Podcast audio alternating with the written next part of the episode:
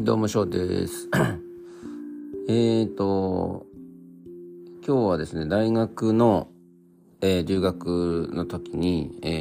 ーまあ、寮、寮生活すると思うんですけど、その時に、えー、と皆さんおそらくですね、ミールプランというのに入ると思うんですよ。それは何かというと、えー、と大学のあ大学にカフェテリアがあるんですけど、まあえー、大体大学いくつかの種類のカフェテリアというか、まあ食べるところがあるんですけど、でそこで、えー、そのミールプランっていうもののプランに沿ってですね、そういうのご飯が食べれるんですけどもまあ多分大学によって異なるんですが、例えば必ず、えー、カフェテリアで食べるって人もいれば、なんかあのなんていうのかな、キャンパス内のコンビニで、えー、例えばですけど、まあ、カップ麺みたいなのを買って食べるって人もいると思うんですよね。そういったもののそのお金の代わりにも使えるものがあるんですよ。うん、まあそういうのも一緒に入ってるんですよね。で、そのミールプラン、えー、私の学校にはその自分の学生証の中に、えーまあ、そういったお金やポイントが入っていて、えー例えばカフェテリアに行くとその、その自分の アイディー をこうスワイプして、ではまあ 1, 1ミールプランを使うとかいう感じで、えー、それとはまた別に、えー、そういう購買部みたいなところがあって、その購買部のところで、まあ、あのお金のようなか形でポイントを使うというような、まあ、使い方も一緒にあるんですよね。うん、まあそういったものが絶対にあります。えっと、まあ入んなきゃいけないかったかな、確か。ちょっと覚えてないですけど、まあ、なのでその寮生活するイコールミールプランっていうのが絶対ついてくるんで、その分払うっていうことになりますよね。で、今度その大学のキャンパスの、まあ、外で、えー、アパート暮らしするとか、まあ、そういうことになれば、多分そういうのつかない。そ, そういうのはまあ強制的にはつかないのかなって気はす る, するんですけどね、うん、例えばその寮には入らないけどミールプランだけ入るとかね、そういうのはあるかもしれないですけど、まあ私は大学時代の時は、まあ、アパート暮らししなかったんで分かんないですけどね、はい、ただまああのカフェテリアというか大学のまあカフェテリアなり、まあそこらに、大学にある他にも食べる場所ですよね。というのは、あの、いわ、いわゆる普通のアメリカンフードというものが揃に、で、そういうものしかないので、ほとんど。うん。まああの、本当に、えー、そういう食べ物に慣れて、よく食べて太るか、あるいはどうしてもそれが口に合わないって言って食べない、あんまり食べないで、えー、まあ、まあ、太らず逆に痩せてしまうかっていう、そんな感じがあるかなと思いますね。うん。で、や、やはり、あれですよね。ちょ、あの、太るって大幅に太るんじゃなくて、その、あの、アメリカに来た当初よりかは結構太ったかなっていうか、まあ、ぽっちゃりしたかなっていう人って意外といると思うんですよね。うん。で、まあ、あの、えー、大体ですね、まあ、朝昼夜って、まあ、カフェテリアにね食事は並んでますけど、全部あのビュッフェのビュッフェ形式になりますね。私が行ってた大学はえー、っと、まあ、最初の大学、まあ、ふたつの大学に行ったんですけど、ひとつの入学最初に入学したところあって、そこにさんねんぐらいいたかな。であとのにねんを転学してっていうところでであのいましたけども、その転学した先は大学の大学がアパートみたいなのを所有してるというか、あの大学の前にマリオットホテルみたいなのがあったんですけど、それがあの学生寮みたいになってるんですよね。うん、学生寮みたいになってるんですよ。まああれは大学が持ってるのが提携してるのかちょっとわからないんですけど、おそらく大学のも持ってる不動産の一つなんじゃないかなと思いますね。あのホテルとしても使ってるフロアはあったかもしれないですけど、うん、同じフロアにその生徒とそれからなんていうのかな宿泊客っていうのは同じフロアにいなかっったような気はしますね。絶対ね、大学生うるさいんでね、同じフロアにいるってことはないと思うんですけど、うーん、ただ宿泊客がいるとすれば、あのだその生徒生徒が住んでるフロアよりも上だったと思いますね。すごく騒ぎますから、あの大学生は、うん、だったと思います。で、えー、その転学した先はそういう、うーまあアパート形式のところに住んでるので、まあキッチンも普通についてます。だからミールプランとかは私は入ってなかったんですけど、えー、はい、最初に入った大学ではミールプランに入ってました。で、うーん、大体朝全部ビュッフェ形式で、朝はそのスクランブルエッグとあのカリカリベーコンとか、あるいはえー、っとサンドイッチをその場で作るか、あのサラダバーとか、あのパンパンとかいろんなものがそこに置いてあるんで、それを使って自分でサンドイッチを作るか、あるいはそのシリアル食べるか、そんな感じですよね。サクッとこう食べて終わりみたいな感じ。あとはフルーツはいくつかあったかなという感じですよね。で、お昼はまあお昼もほとんど似てるんですけど、まあ、スクランブルエッグとかの代わりにまあ別のものがあるっていう感じで、あんまりあの大きくは変わらないですよね。だからお昼は私大体サンドイッチ食べてましたね。うん。夜は、えー、まあそれなりな、それなりでもないですね。うちの、私の行ってた大学では、うーん、変わり映えしない感じではありましたけど、だからね、パスタとかね、あるんですけどね、あの、あれなんですよ。なんつったらいいかな。うーん、ちょっと、最悪ちょっと乾いてるんですよね。あの、パスタの麺が。うん、あの、茹でたてじゃないわけですよ。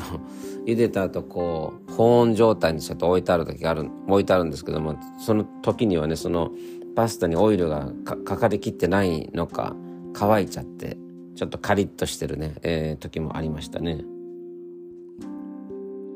うん。で、まああのでそのカフェテリアで食べてた時に飽きちゃうんですよね。もちろんね。まああの確かデザートとかあったかな。うん、でもワッフルを作るワッフ、ワッフルメーカーみたいなのあったりしましたからね。それでワッフル食べてる人もいたと思いますけど、でとにかくその、あのオーソドックスなそのアメリカンフードにあ飽きてしまう時があって、そういう時はカフェテリアが置いてあるビルの地下に、なんだろうな、あの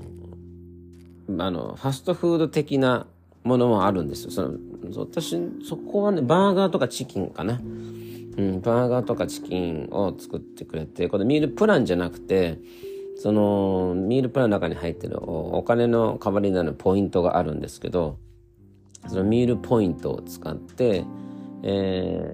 ー、いちポイントいちドルだったんじゃないかなと思うんですけど、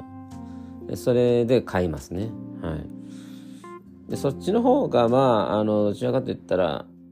私は好きでしたね。うん、まあどっちを食べても、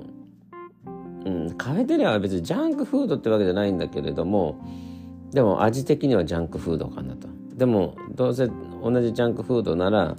あのそういうバーガーとかチキンとかね、そっちそういったものの方が良かったかなと私は好きでしたね。うん。で、そうですね。まあ本当にアメリカらしい食事ですよ。うん。で、あの大学の寮に入っている時に、やっぱ時折寮のね、えー、部屋の中であの日本の即席ラーメン食べたくなるんですよ。日本の即席ラーメンが売ってんのかっていうと、日本食のグロッサリーに行けば売ってますけど、えーっとね、み、皆さんが一よく知ってるあの札幌一番味噌ラーメンっていうのが日本食グロッサリーでね、手に入るんですが、これが日本、麺がね、日本で売ってるのとはちょっと味が違うんですよ。うん。日本、もちろん日本で食べるやつの方が美味しいんですけど、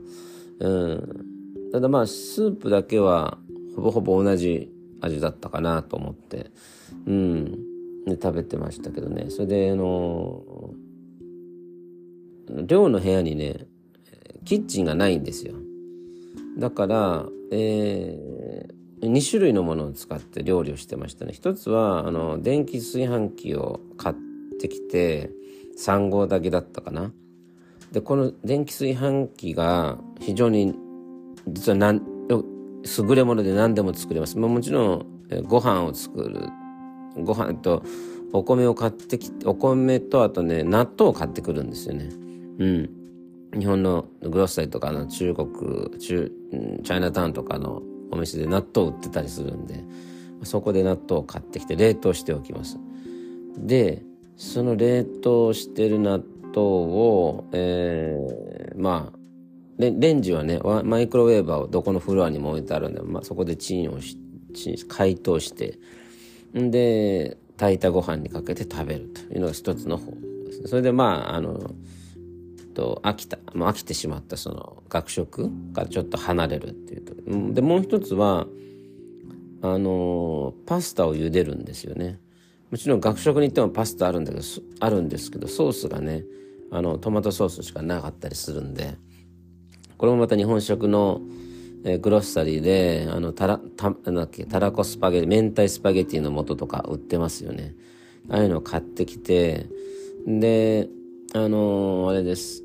炊飯器の中に水を入れて、えーまあ、炊飯にするんですよね。そうするとあのお湯が沸くんですがその中にパスタを入れてしまいます。でそれで蓋を閉じてるとうーんまあいつの間にか出来上がってますよという感じですね。はい、でこうやってあのパスタを作って、えー、まああとは、ね、たあの明太パスタの素を混ぜて食べてましたね。であとはあの即席ラーメンも同じそのパスタと同様に、えー、そこの中にこう入れてですね、えー、まああの